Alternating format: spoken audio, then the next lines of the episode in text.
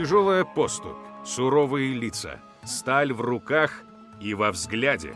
Никто не был рад этим гостям, несущим смерть и разрушение. Но для историка даже самое жестокое сражение — лишь объект, который будет препарирован по всем правилам научного метода. Кто к нам с мечом пришел? Сергей Поликарпов, эксперт по японскому холодному оружию. Четвертый дан карате ситарю, третий дан яйдо, третий дан баттодо, второй дан кендо. Доктор медицинских наук.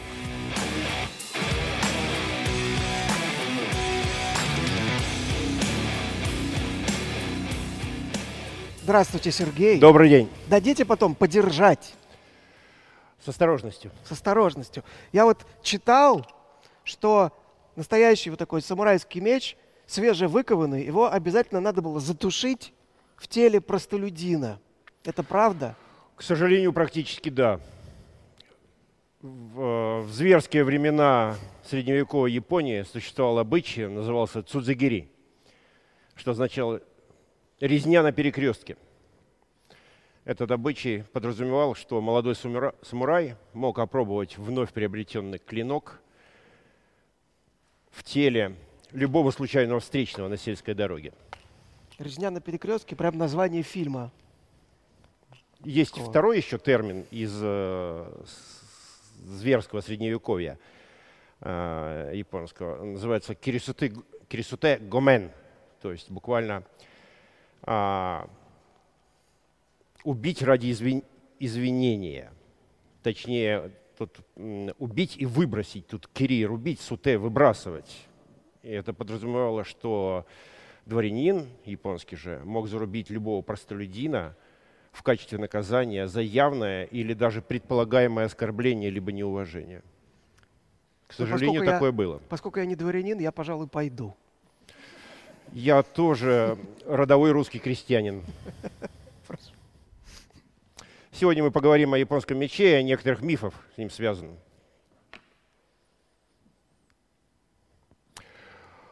Когда мы говорим о, об оружии, о статусном оружии, ну и в частности японском оружии, мы на самом деле говорим о человеке. Наука об оружии – это антропология. Потому что сама по себе железка, какая-то масса железа, углерода, дерева, стали, лака, э, шелка, это не имеет значения. Имеет значение то, что вокруг этого. Имеет значение, как люди этим пользовались, как они это изготавливали, как они к этому относились и какое значение в различных самых сферах жизни это оружие занимало. Японский меч не исключение. Это многогранное культурно-историческое явление, м, которое очень интересно и окутано массой мифов, недоразумений, активно подстегиваемой современной культурой, прежде всего кинематографом. Ну, вот это основная типология японского меча.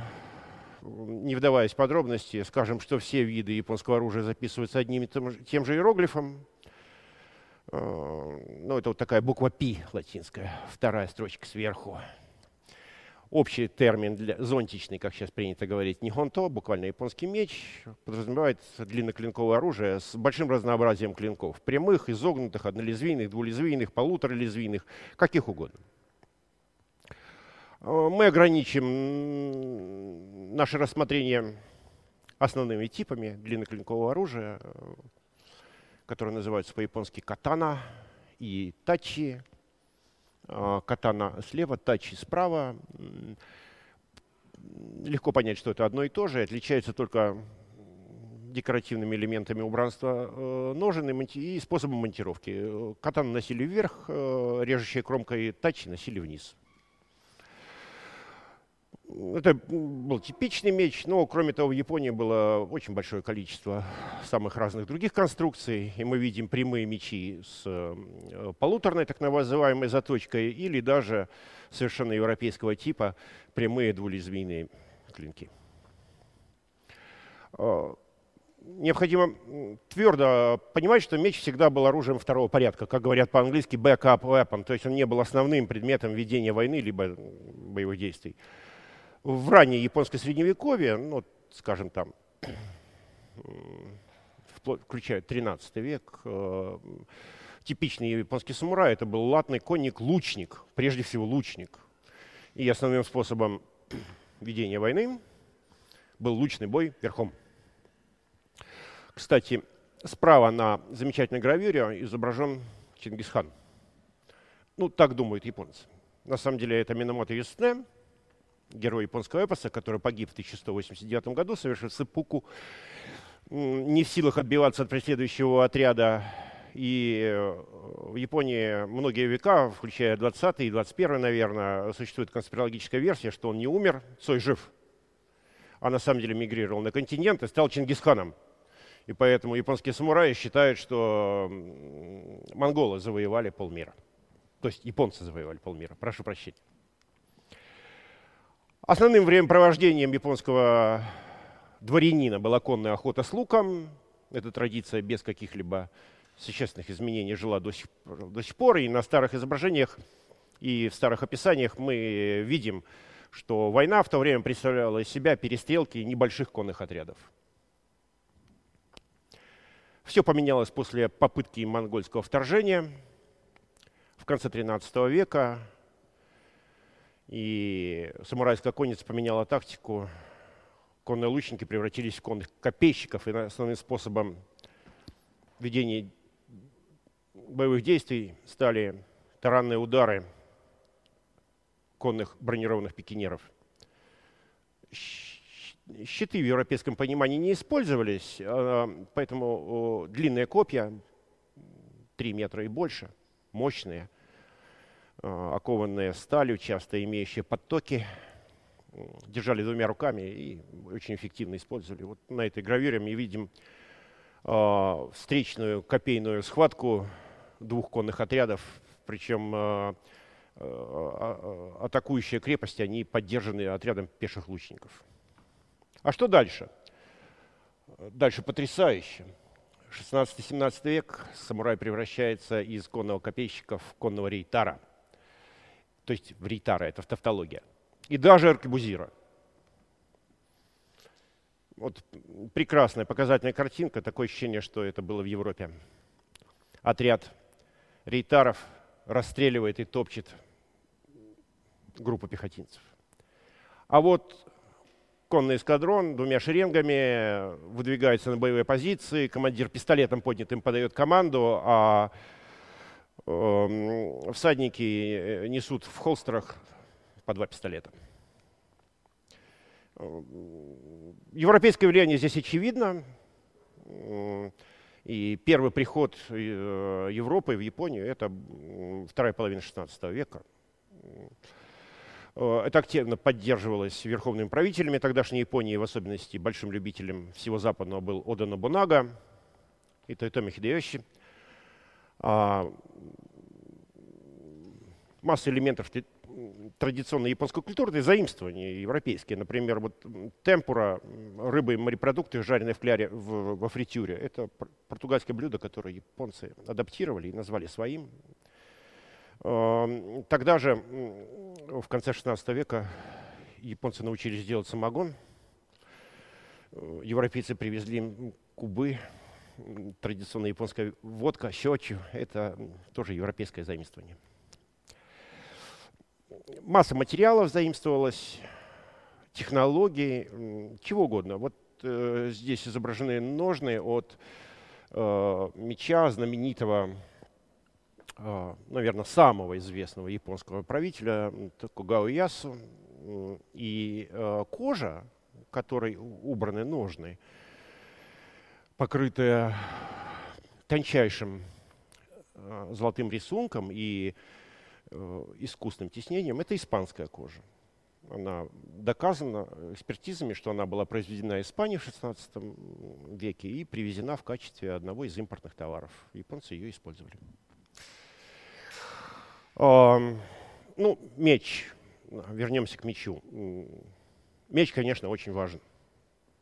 Когда кончаются стрелы, отмокает порох, ломаются копья, или нужно решить какой-то вопрос в гражданской ситуации, меч основное оружие. Причем э, мечи в период междуусобных войн, так называемый Сангоку Джедай, 200-летний период непрерывной междуусобной резни, э, резни между феодалами, они были очень мощными. Справа, это не реконструкция. Европейцы в конце 19 века приехали с фотоаппаратами в Японию, и там ходили живые самураи, которые носили свои либо отцовские доспехи и отцовское оружие. Это живой самурай, как участник Крымской войны. Очень большие мечи были, в последующем их укоротили немножко, я немножко про это расскажу. А, ну, что важно, это все знают, но это подчеркнул, японский дворянин, то есть самурай, он без оружия никуда не выходил. Два клинка, да, еще набор длинные короткие мечи были при нем обязательно, и даже если он шел мыться в баню или ложился спать, корот, без шуток, короткий клинок он нес с собой. Без ножа ты просто жертва. Ты просто жертва по определению выйти самураю за порог дома без меча, это все равно, что сейчас кому-то выйти без э, сотового телефона. Японский меч – это тяжелое, мощное, очень хорошо сконструированное оружие, которое позволяет наносить разрушительные удары. Причем техника построена так, чтобы наносить удары наискосок в шею, наискосок снизу вверх подмышечную впадину, либо поперек э, на уровне живота. Стандартная макевара для разрубания – это свернутая рисовая солома, намоченная, туго скрученная. И считается, что ее разрубание эквивалентно перерубанию шеи – либо плеча взрослого человека. После наступления периода мира, так называемый период Эда, ну, эдовский период, э, указом верховного правителя Такугава мечи для повсеместного ношения были укорочены. Этот закон назывался Суряге – и поэтому большинство мечей, которые до нас нашли в музейных коллекциях и частных собраниях, это токугавские мечи. Не вдаваясь в подробности японской системы мер, она абсолютно антропоцентрична, и в ее основе лежит э, единица сун. Сун – это длина второй фаланги указательного пальца. Понятно, что у каждого человека сун разный, это больше трех сантиметров, а может быть и дюйм. Вообще э, э, эталонные меры длины, они дефектны, когда мы говорим, по крайней мере, об оружии. Они просто не нужны. Вот. И, грубо говоря, все мечи укорочи, укоротили до размера аршин, вот, русский аршин. Это длина руки от кончика пальцев до плечевого сустава. Два сяку три сун – это точь-точь наш русский аршин. И наш русский аршин – это точь-точь длина естественного широкого шага человека этих размеров. Они вот совпадают просто один в один. В этом была великая мудрость. Почему укоротили?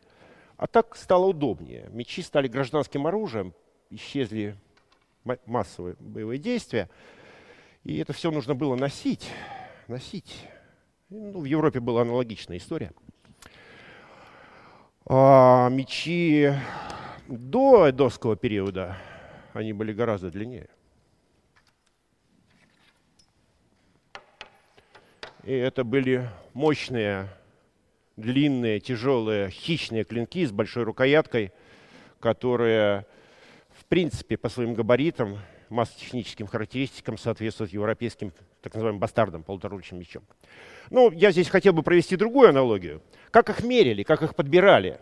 Я думаю, что их подбирали по э, длине стрелы японского лука. Она абсолютно индивидуальна, абсолютно антропоцентрична, подбирается точно для данного человека. И я думаю, что боевые мечи – это длина длинной боевой стрелы Оюми для каждого конкретного человека.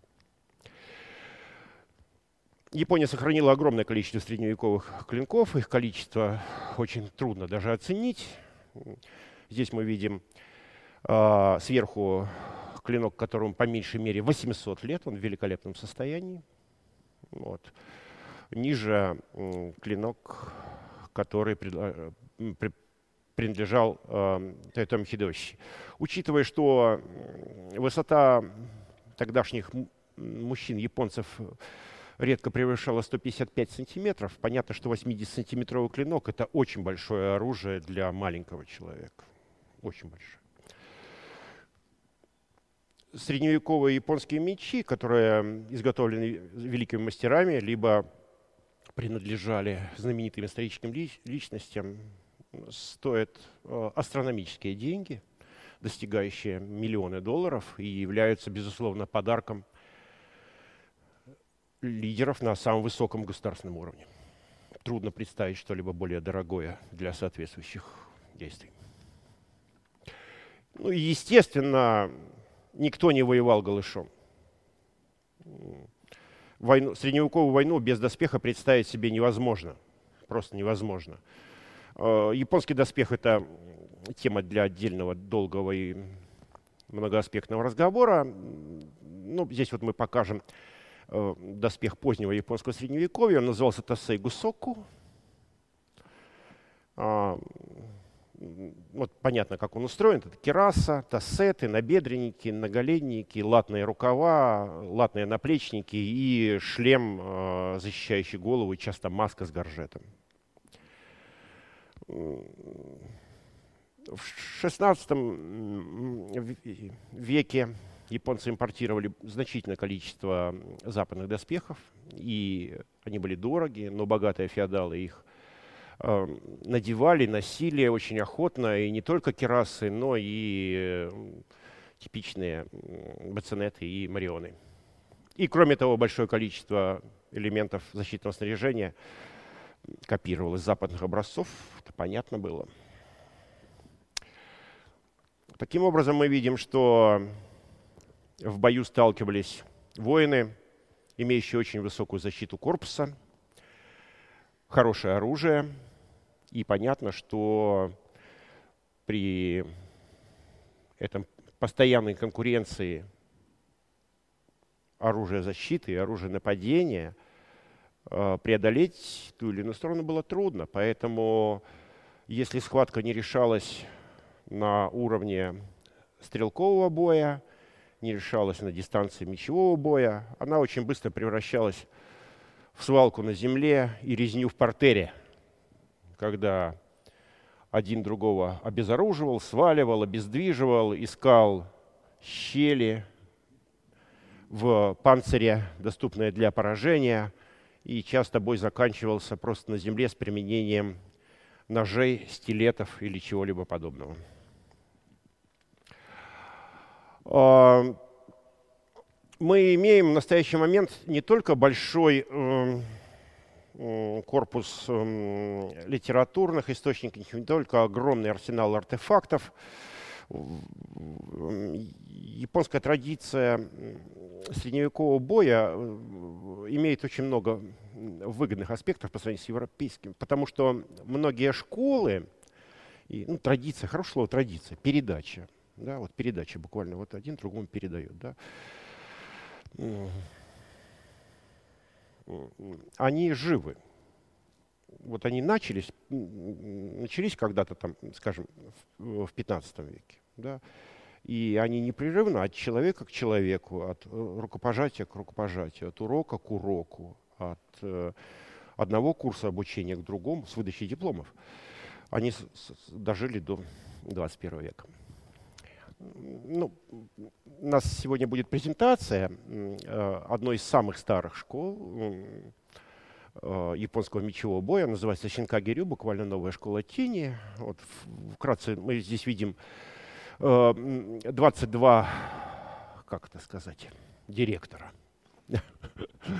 патриарха, да, а, которые сохранили непрерывную линию передачи от 15 э, до 21 века. Последний патриарх э, Соке Ватанабе Сенсей до сих пор жив и преподает. Ну, вкратце о самых примечательных личностях. Все началось с Айсу Икосая. Он был самураем, и он был пиратом. Большую часть жизни он катался в бандах Вако, воевал, торговал, возил контрабанду, грабил и дрался. В какой-то момент случилось что-то страшное, и он вернулся домой один на корабле. Экипаж, как он заявил своим односельчанам, весь умер. Все утонули. Что произошло, никто не знает. Затворился в хижине, испытал, естественно, мистическое озарение, перестал быть пиратом, стал преподавать фехтование. Защищал крестьян от всякого рода бродяг и проходимцев, за что они его очень любили и назвали своим защитником. Создал школу тени Кагерю, Кагерю, от которой все пошло. У него учился Камидзуми Санаками, уникальный человек, мастер копья, потомственный самурай, полжизни дрался, в массе сражений, битв и стычек – развил стиль своего учителя, называл его новой школой тени, хотел отмежеваться Шинкагерю. Сделал уникальное открытие. Фукурашинай. О, Прошу прощения. Изобрел Фукурашинай. Тренировочный снаряд. Толстый ствол бамбука расщеплялся на четыре лепестка длинно. Становился безопасным не травмирующим, а чтобы щипа и там все остальные там, занозы не лезли, а был окутан в кожаный чехол. Это называется вкручной, очень удобный тренировочный снаряд и инструмент. Повсеместно используется в Японии. Он его изобрел. Считался великим мудрым человеком, очень справедливым и благородным. И, естественно, э, стал прототипом Камбе в величайшем фильме всех времен народов Акира Курасава «Семь самураев». Вот он в кино. Очень быстро преподавание щенка Гирю перешло в семью Ягю, это фамилия. И дальше это стало родовой школой. Первый э, Ягу Монотоши э, по прозвищу Сакисай, он был молодой самурай. Что интересно, был женат на женщине из клана Ига, то есть из клана Шиноби, загадочных, коварных и э, неуловимых убийц, разведчиков и диверсантов. И, видимо, сам был Шиноби, скорее всего. Очень мутно был товарищ. Учился в Камидзуме, стал его учеником, освоил школу. Потом, уже будучи очень взрослым человеком, представили будущему сёгуну Такугава. Uh, существует легенда, что будущий сёгун решил проверить своего встречного, схватил меч, атаковал Сикая, а тот отобрал у Сёгуна меч и шлепнул его об землю очень крепко.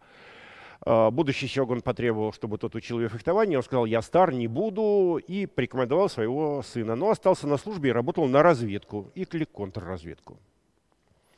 Написал несколько книг, а, как нравственных, так и военных наставлений, и несколько технических руководств. Его сын Муненори – это очень известный человек. Он, кстати, как и папа, это местночтимые синтаистские святые в Японии. Муненори – это человек, без которого редко обходится какое-либо э, э, японское такое эпическое э, кино, так называемое Чамбара, про самураев и драки. Вот там в половине будет Муненори и рассказы о великом Муненори. Муненори стал при дворе Щегана высокопоставленным самураем. Сначала он был хатамото, буквально знаменосец, а потом он стал омецке. Омецке – это значит верховный надзиратель. Имел колоссальное состояние, преподавал э, фехтование, преподавал шинкагирю, благодаря чему школа стала придворной школой фехтования в тогдашней Японии.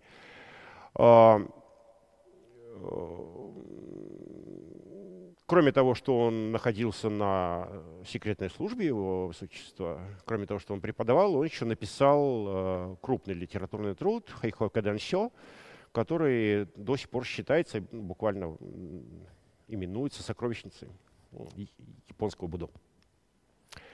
Много книг он написал, прекрасно иллюстрировал. Вообще вот в Шинкагирю огромный корпус дидактической литературы, огромный, который до сих пор слабо исследован. Моненори был не только контрразведчиком, не только чиновником, он был еще и нравоучителем. Видимо, это был очень мудрый человек. Он много общался с разного рода э, духовными учителями. Как ни странно, призывал к миру часто. И, видимо, они в тот момент так наелись крови, что уже больше не могли. Вот. И, кроме того, он сформулировал такой тезис, что в бою можно победить не только убив противника, но принудив его сдаться. И это является одним из возможных оптимальных исходов поединка. Это важно. Принудить сдаться. Еще один ягио. Очень интересный. Это внук Мунетоши. Он сделал небольшую реформу он адаптировал стиль к гражданским условиям, к бездоспешному бою. Существует легенда, что он встречался с Миямото Мусаси, но два бритера не подрались. Разошлись э, на встречных курсах, э, поклонившись друг другу издалека. И общение не продолжили от греха. И великий Дзюбей, это легендарная таинственная личность, э, беспощадный поединщик, отчаянный бритер. Говорят, что у него было 55 э, выигранных дуэлей. Это очень много. А, написал знаменитое Цкиношо «Лунные записки», тоже очень важный педагогический труд. И, естественно, Курасава не мог без Дюбея. Он а, людей, э, жизнь которых была разделена веком, собрал в одном фильме. Именно Дюбей является одним из благородных защитников э, несчастных обездольных крестьян, и именно он выигрывает вот эту первую дуэль фильма. Кстати, в этой дуэли полностью воспроизведен первый технический прием э, щенка Гирю. Это прием называется Иториодан. Разрубание одним мечом напополам, надвое. И то один удар меча, рёдан, вот так. В условиях средневекового боевого боя невозможно рубить клинком в противника как в силуэт. Это бессмысленно. Это бой в таких условиях это очень сложное техническое и тактическое принятие решений. Ну и в завершении, что я хочу сказать. Несмотря на то, что наша сегодняшняя тема не актуальна, если бы она была бы актуальна, то все мужчины, которые сюда пришли, оставили свои мечи в гардеробе. Японский меч – это важное мировое культурное явление. Это отрицать невозможно. И в мировой культуре японский меч остается символом мужественности, героизма, самоотверженности и жертвенности. И кроме того, что интересно, японский меч – это символ и инструмент социального лифта. Как нам показывают многие произведения современного искусства, любой простолюдин, бродяга, просто несчастный и заблудший даже человек, взяв в руки оружие и, позабыв все, бросившись на защиту бедных и обездоленных, становится благородным героем. Большое спасибо. Спасибо большое. Вы знаете, у нас бывало, что на сцену вредный оппонент выходил с мечом в руках. Но в данном случае, я думаю, что это, это даже излишне может быть. Наверное, нет в этом необходимости. Да, тем не менее, сейчас у нас... Готовы ли вы ответить за свои слова? На сцене вредный оппонент – я приглашаю Вадима Сеничева, историк, переводчик, реконструктор, автор более 10 научных статей и монографий, посвященных исландским сагам и европейским историческим боевым искусствам. Вадим, у вас 10 минут, прошу. Добрый день. Огромное спасибо, Сергей Аркадьевич, за лекцию. И я буду стараться быть наиболее вредным из оппонентов, каким только может быть. А, начнем с первого вопроса, я думаю, с самого важного. А, все-таки, а в чем заключаются главные мифы японского меча? Что а, реально отличает его вот в, массовом, в, непони, в массовом непонимании этого оружия? Какое, на ваш взгляд? Если позволите, сразу буду отвечать. Да.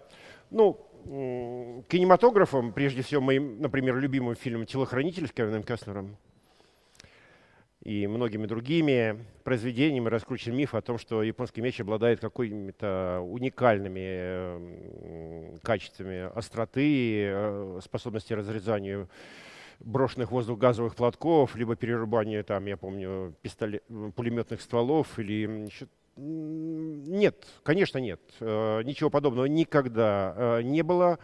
Ничего подобного никогда никому не демонстрировалось. Хотя, конечно,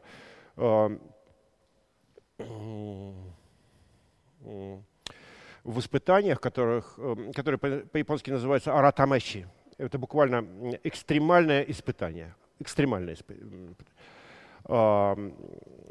Рубили шлемы, вот такие Стальные, самые настоящие шлемы, напополам. А, но шлемы были закреплены на таких глиняных тумбочках, неподвижные, и поэтому можно было очень хорошо высчитать траекторию. Но это не у всех получилось.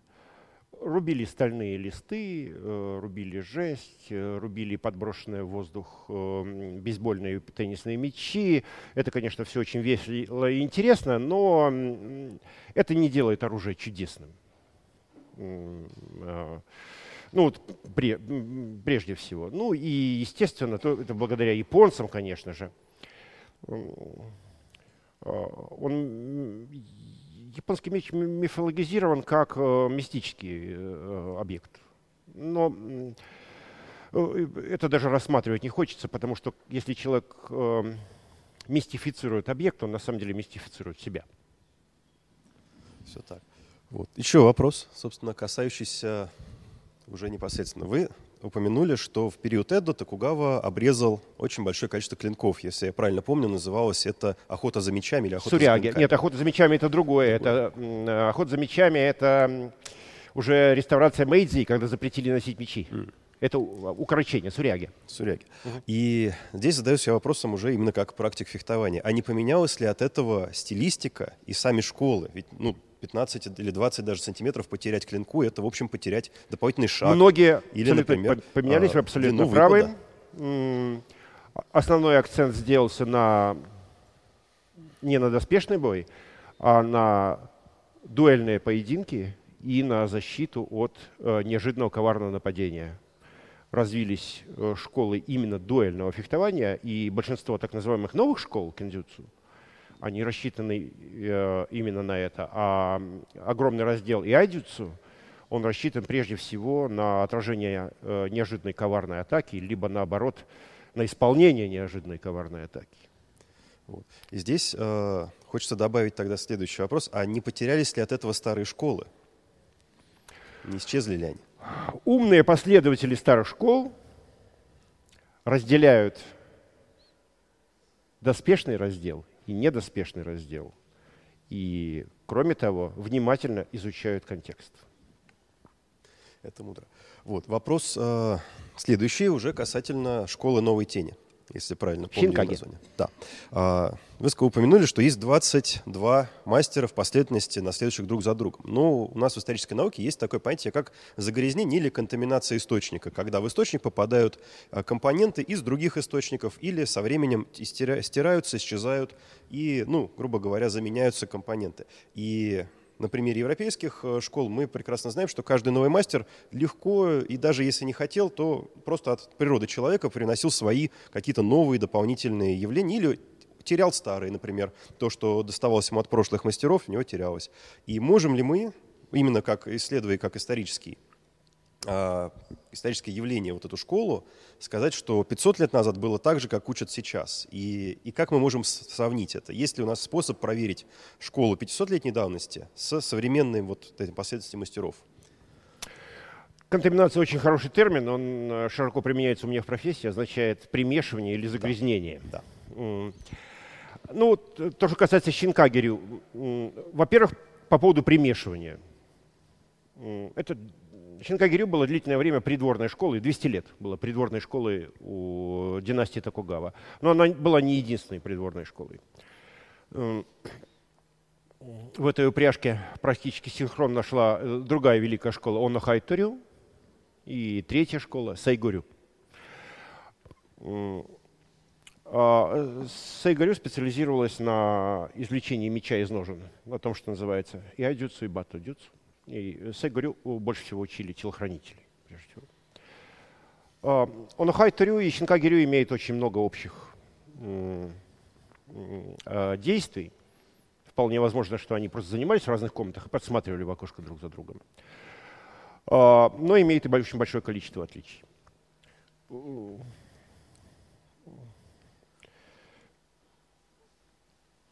Очень важным общим элементом в Шинкагирю и Ямахай Торю является э, одно из первых действий, которому учат, э, это удар в разрез в ответ на э, атакующее действие. Гащукири. Вот. Это очень сильно их объединяет. То есть активная контратака с опережением. И мы видим у нее, ее как бы, вариант ее и в 16 веке, и в 15 веке, и сейчас. Да, да, да. Причем в обоих школах. Хотя э, э, картинка в этих школах, вот общая картинка, она очень разная. Э, и, и мы, и многие наши предшественники прекрасно понимали, что э, старая школа, если ее оставить так, как она есть ну, скажем, 15 либо 16 века, ну, засахарится. Это будет такой марципан из класс-камеры. Ну, это, это многие понимают, очень многие понимают. И попытки реформы и обновления, они предпринимались неоднократно. Они, конечно, были разные. Uh-huh. И Синкагирю тоже разошлось намного от, Э, отклонений, как научные школы разделились, и они спорят между угу. собой. Вот. И у всех есть какие-то аргументы и какая-то практика. И мы знаем время и место в истории, Мы очень много это знаем. Это можно да. рассказывать 4 часа про это, историю это ветвлений да, да, этой для, науки. Да, для истории науки, это самое да. важное понять, что вот это произошло вот в этот период. Это да. важнее всего. Но я просто скажу общие слова, потому что мы их все время помним, эти общие слова. И э, мы всегда это держим в голове. Историческое оружеведение, ну, я отношу э, изучение традиционных э, воинских практики исторического оружеведения, как и историческая наука держится на трех основных э, э, дисциплинах. Это историография, то есть изучение литературных источников, а мы имеем, третий раз повторить слово, огромный корпус, просто огромный, он даже мало исследован. Э, второе, мы имеем э, работу с э, огромным количеством артефактов, а э, в Японии они представлены ну, бесчисленным количеством предметов. Просто это трудно оценить.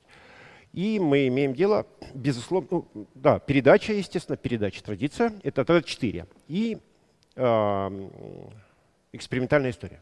Это очень важно. Экспериментальная история очень важна, потому что э, эм, все нужно проверять.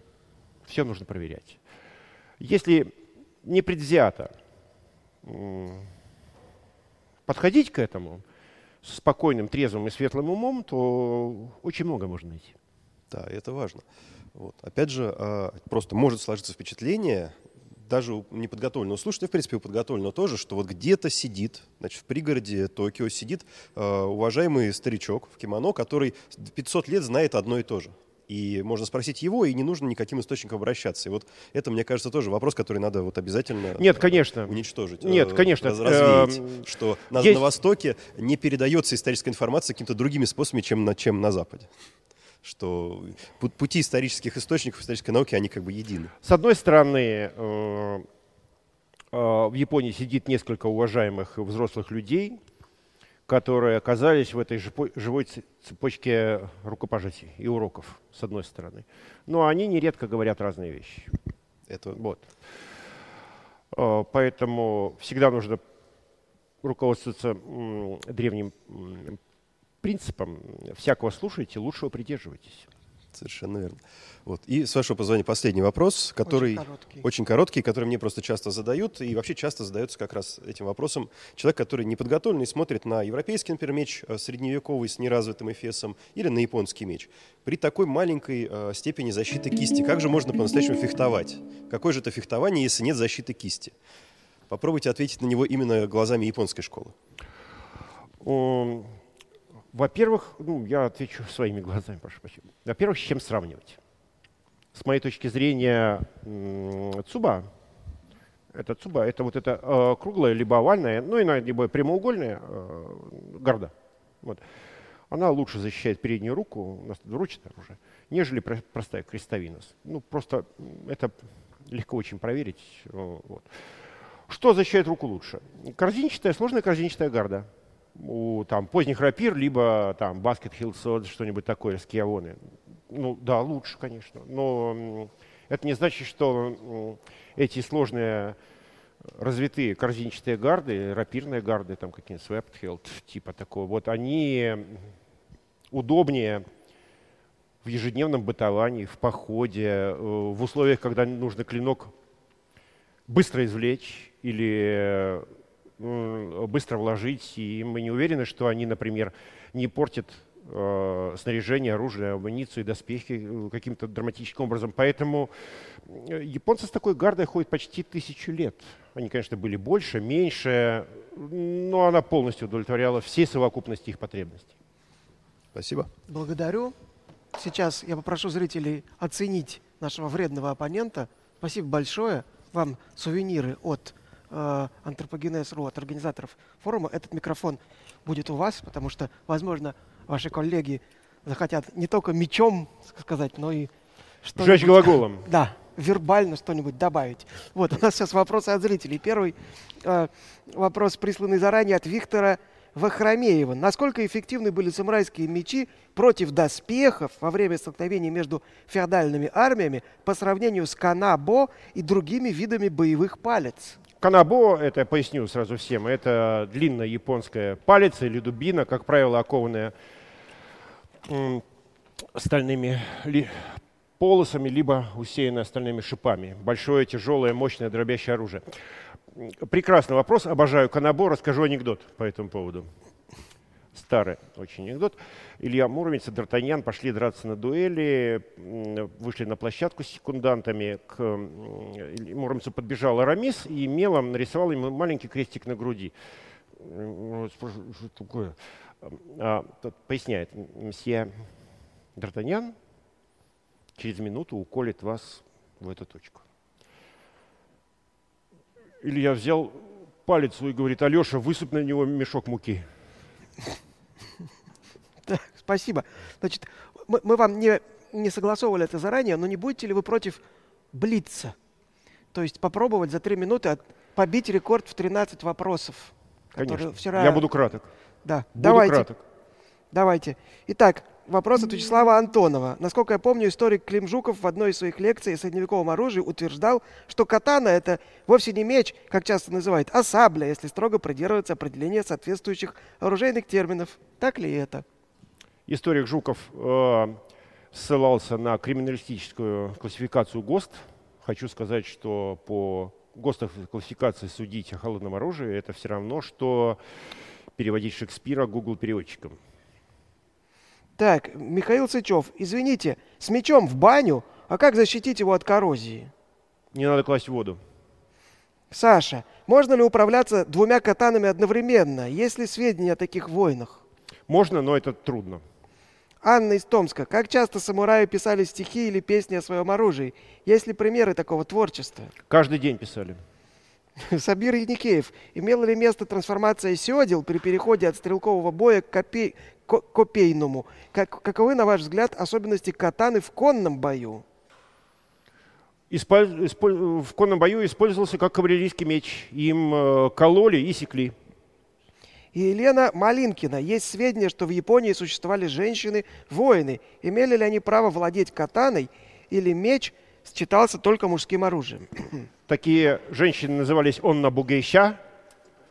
Они были, и это были такие японские Жанны Дарк из э, очень воинственных и благородных семей. Татьяна Кантор, сколько раз за время этого показательного боя были нанесены смертельные удары?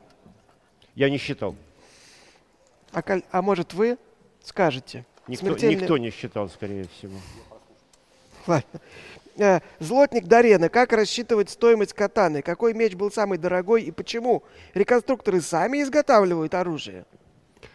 Мы не реконструкторы, мы ничего не изготавливаем. Стоимость катаны определяется причудами э, рынка и маркетинга. Вопрос от Human Pathology. В чем преимущество такого изогнутого меча? У него есть ряд преимуществ, это тема для отдельного эссе. Dart 7 Hip Hop House спрашивает, учитывая, что катана это однолезвийное, имеющее изгиб клинка, рубящее, режущее, клинковое холодное оружие, по классификации это сабля или меч? Перечисленные критерии невалидны, мы считаем, что это меч. Дарья Корзухина, расскажите, пожалуйста, известно ли месторождение железа в Японии, где они брали материал для металлургии? Это болото или что-то иное? Я точно не знаю. Карл Август Аванти. Существовала ли традиция сдавать меч церемониаля- церемониально во время сдачи в плен у японских военачальников? Трофейные мечи победителями использовались или просто хранились? Их, конечно, забирали с радостью, каждый меч стоил денег. Мария Капитонова, вы говорили о сильном влиянии европейцев. А как же стереотипное представление о негативном отношении ко всему не японскому? Или это более позднее явление? Период изоляции продлился примерно 200 лет и совпал с эдосским периодом правления э, Токугавского сигуната.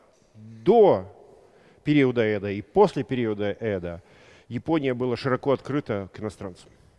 А Вы э, успели прокомментировать 13 вопросов, правда, на два из них вы ушли от ответа, я бы так сказал. Но сейчас у нас уже не Ну, блиц. если я не знаю, я говорю, Да. что не знаю. Справедливо, справедливо.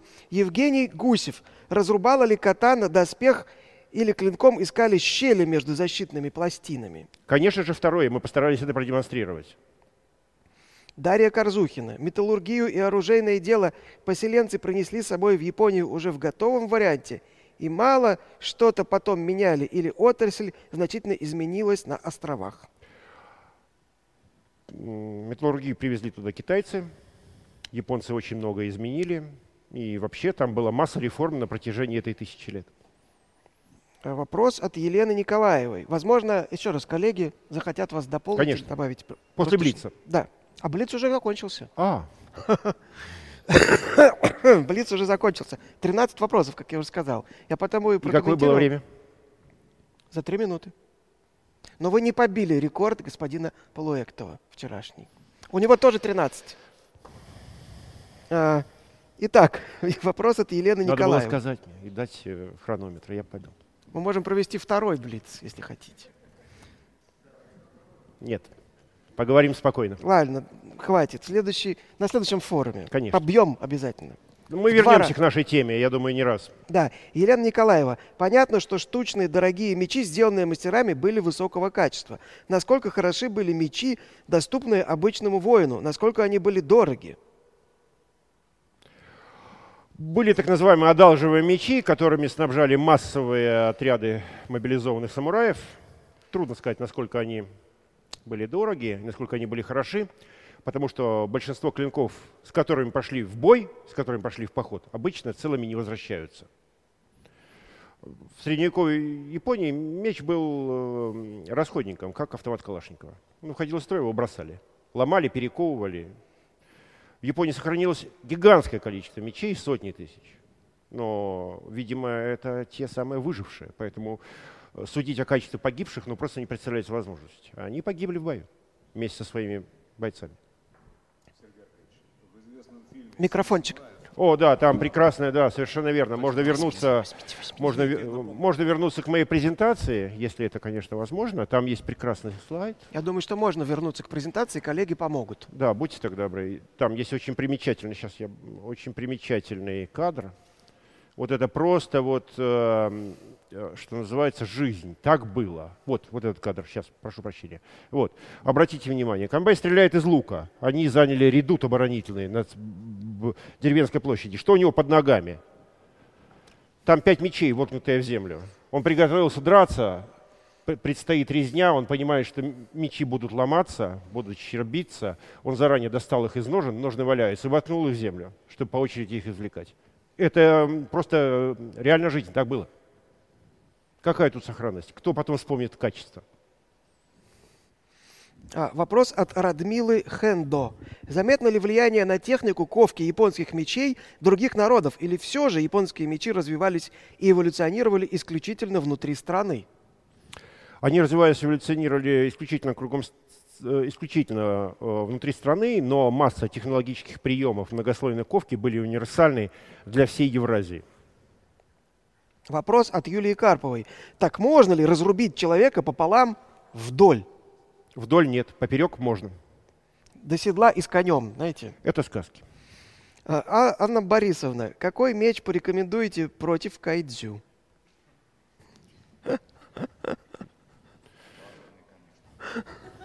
Световой. Cyberfight.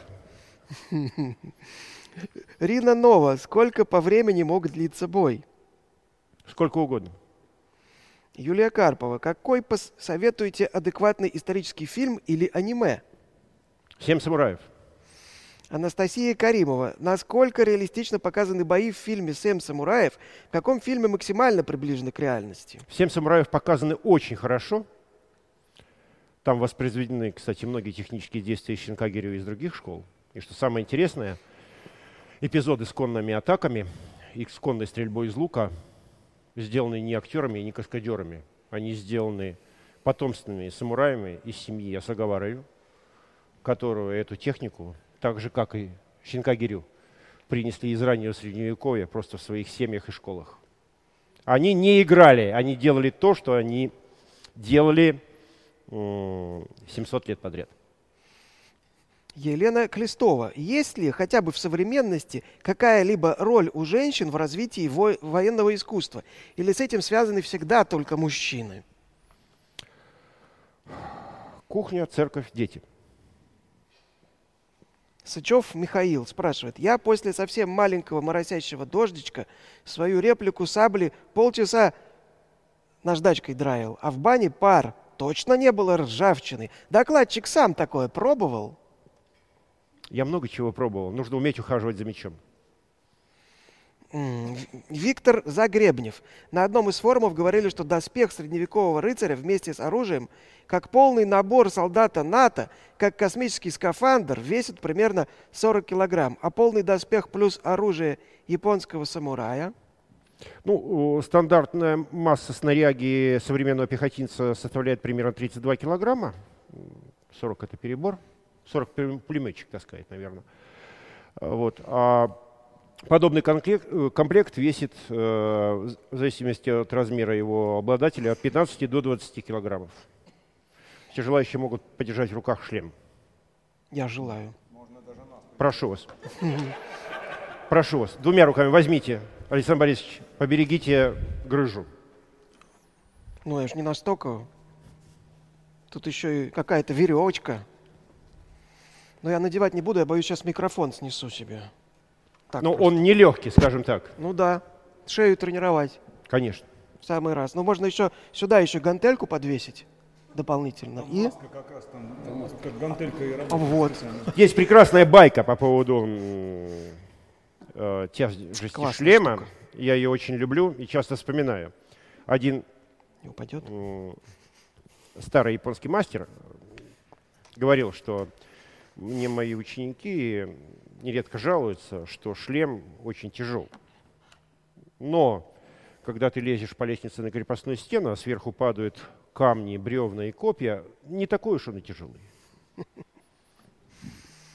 Вопрос от Виктора Загребнева. Правда ли, в Японии можно открыто носить катану, даже брать с собой в, само, в салон самолета, как в фильме «Убить Билла».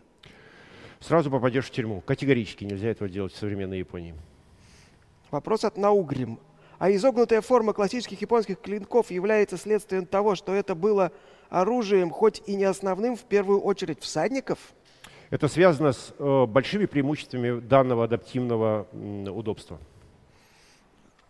Павел Потапов. Является ли катана развитием прямого меча типа китайского дзянь? Или это потомок каких-то других видов вооружения? Общепризнанно катана является потомком двулезвийного прямого китайского меча дзянь. Совершенно верно.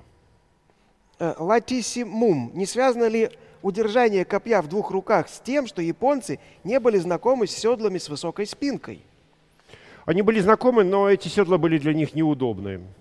А преимущество удержания длинной пики двумя руками очевидны. Позволяет вести очень маневренный копейный бой. А, Урсус Хорибилис спрашивает.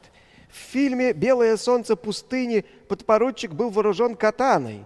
Этот факт связан с дефицитом реквизита или имеет под собой какое-то основание? Это заблуждение. Подпоручик не был вооружен катаной, у него был э, японский армейский меч образца 1937 года. Такой меч называется Шингунто. И, кстати, такого меча во время гражданской войны в советском Туркестане быть не могло. Там машина времени была. Это не катана, это Шингунто. Устроим отдельный разбор Конечно. фильма.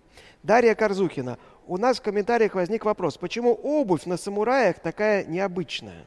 Это очень удобная обувь, называется таби. Это туфли, тапочки, часто сапоги с выделенным большим пальцем. Э, Это очень удобно, гораздо меньше натираются ноги. В такой обуви удобно двигаться по неровной почве, по траве. Очень популярное и э, такое деятельное изобретение. Вопрос от X-Fray. Сколько времени занимало изготовление меча? Какой металл, сплавы и добавки использовались? Как их за- затаивали и как за ними ухаживали? Что запрещалось делать с мечом? Тут целый список Про вопросов. это написаны толстые книги, проедем. А, Татьяна Маркова. Наблюдается параллелизм в эволюции японского и европейского клинкового оружия. Можно ли считать катану аналогом сабли или шашки? С точки зрения исторического оружеведения, именно с этой точки зрения, это совершенно разные явления. А, Вопрос от Андрея Гордеева. Насколько достоверно показаны детали с изготовлением, передачей и использованием меча Хатори Ханзо в фильме Тарантино «Убить Билла»? Там очень весело. Вопрос Очень насчет весело. достоверности. Ну, там Весело? очень веселая клюква. Да. А, Виктор Загребнев. Мог ли простолюдин обладать мечом? Не запрещалось ли это? В Японии, в средневековой Японии Ну, видимо, некоторым да. простолюдинам раз- э, разрешалось ношение, ношение ножа. Меч никогда. Анири Шанираф спрашивает, почему на рисунках у них такие длинные штаны? Неудобно же. Это традиционные японские брюки, они называются хакама. Для них было очень удобно. И до сих пор на улицах японских городов и поселках можно встретить людей, которые носят хакама. Это считается круто. Я сам ходил в хакама. Я ответил, как носитель хакам, Да. я могу сказать, что Микрофон, микрофон возьмите. Микрофон возьми, и скажи. Да. А, Вот если вы посмотрите, то а, я как раз в хакам сейчас стою, и они не выглядят как-то как юбка или что-то такое, потому что они заправлены в таби, да, или заправлены в сунеате, вот защиту голени. Онучи А, носили часто просто Носили тканевые онучи. онучи, да. Совершенно верно. Получается, Я могу такие сказать, шаровары что очень удобные. Поскольку в Японии летом очень влажно и очень жарко, очень жарко, то без онучей и, а, а, это превращается в такое подобие а, широких шаровар, продуваемых очень. Да? И, в общем, это очень комфортная одежда. Очень комфортная. От себя добавлю, что летом в жару их просто поднимали и заправляли за пояс, получались широкие э, такие в складках шорты с голыми по колено ногами. Это очень удобная история, в особенности, когда нужно ходить по залитым водой рисовым полям, например, или через лужи. Вопрос от Акираниме. ОО. Меч Масамуне. Зачем такой длинный? Неудобно же. Масамуны. Масамуне. Очень удобно. Хорошо. Вопрос от того же, от того же автора. Использовался ли в реальности киношный финт с отламыванием клинка и закалыванием им противника? Я не видел такого финта. Но от, э, от безнадеги чего только не сделаешь. Зубами загрозишь. Вопрос от Иван С. Как бы выглядел поединок между европейским и японским фехтовальщиком в высоком средневековье? У кого были бы преимущества и почему? Не знаю, не могу сказать этот вопрос. Эм, скорее всего, важнее мастерство и дух, воля и физическая кондиция фехтовальщика, нежели оружие, которое они держат. Физическая кондиция очень важна. Вопрос от Ивен С. Как бы... Так, нет, это тоже было. Латисимум. Не связаны ли... Так, этот вопрос уже тоже был. Макаров, вопросы-то заканчиваются. Макаров Евгений, как сейчас место, какое сейчас место в оружейном оснащении японских военных занимает меч? Сейчас. Только ритуальное. Вопрос от Кукушки. Сколько времени тратится на надевание всего обмундирования? Если иметь в виду этот доспех, примерно 15 минут. Вопрос от Анири Шанирав. Путь самурая – это миф или реальность? В настоящий момент это уже культурно-историческая реальность. Вопрос от Евы. Зачем у самурайских шлемов такие ушки? Вот эти, видимо, имеется в виду. Я могу только предположить, эти ушки называются фукигаищи. На самом деле, мало кто знает, зачем они на самом деле. Я считаю, что это очень архаический рудимент от очень-очень старых шлемов, еще эпохи, может быть, Кофун. Я думаю, что это были гибкие кожаные детали, которые имели подвижность и которые загибались вперед и закрывали нижнюю часть лица, как э, буденовка. Представляете себе, да? Впоследствии они стали неподвижными, остались как, ну, повторю, рудиментарный признак. Но я думаю, что некоторая роль у них была, потому что, по крайней мере, правый фукигайши, скорее всего, был ограничителем для э, растяжки э, тетивы при стрельбе из лука. Как только тетива упиралась сюда. Дело в том, что японцы, как и многие азиаты, они вообще, если говорить о мече, нужно все время говорить о луке, на самом деле, о стрельбе из лука. Это очень важно. Там очень много связанных вещей. Э, считается, что европейцы э, ограничивают стрельбу из лука прикладкой к той или иной части лицевого черепа. Ну, как правило, к углу рта. Вот раз, и понятно, дальше тянуть не надо. Это очень важно, потому что от того, как ты растягиваешь лук, зависит, как полетит стрела. Если не дотянешь, она полетит слабо, следовательно, по другой траектории придется, ну и подобного рода вещи. И кроме того, это стабилизирует прицельную рамку. А японцы, у них очень длинные стрелы, очень длинные луки, они всегда тянули за ухо. И у них не было четкого ориентира э, прикладки. Ну вот, если стрелять в таком шлеме, то фукигающий э, становится естественным ограничителем э, растяжки. Значит, Это смотрите, моя э, концепция. Прошу прощения. Смотрите, вы ответили на без малого 60 вопросов. И сейчас нужно решить, какой вопрос будет лучшим. Может быть, вы выделили? Да, первый вопрос, к сожалению, не запомнил фамилию автора. Э, вопрос очень точный. Который? Это о возможностях палец Канабо в доспешном бою. Это очень правильный вопрос. Итак, э, Виктор Вахрамеев. Я, э, прошу прощения, да, Виктор Вахрамеев, да, я э, серьезно, серьезной формулировкой перефразирую свой анекдот. Тяжелое дробящее оружие против закованного в доспехи бойца выгоднее меча. Не могу вам возразить. Виктор Вахрамеев получает вот такой крутой деревянный блокнот от нашего партнера компании FunPin. Кстати говоря, такие же и другие блокноты можно купить на Озоне. QR-код сейчас на экране и в чате, наверное, ссылка появится. Вот, сейчас давайте посмотрим, как э, наши зрители оценили вредность вредного оппонента нашего, Вадима Сеничева. Итак, интересный собеседник. Ну, пожалуй, да. А Сиволов у меня был добрым другом. Вот видите, у вас теперь и добрый друг есть, и интересный собеседник. А вот грозы и каверзного такого пока что еще не, не сыскался такой. Ну вот опять же, на следующем форуме будет победа в Блице, и будет э, очень-очень вредный оппонент, э, не знаю, с двумя катанами, допустим.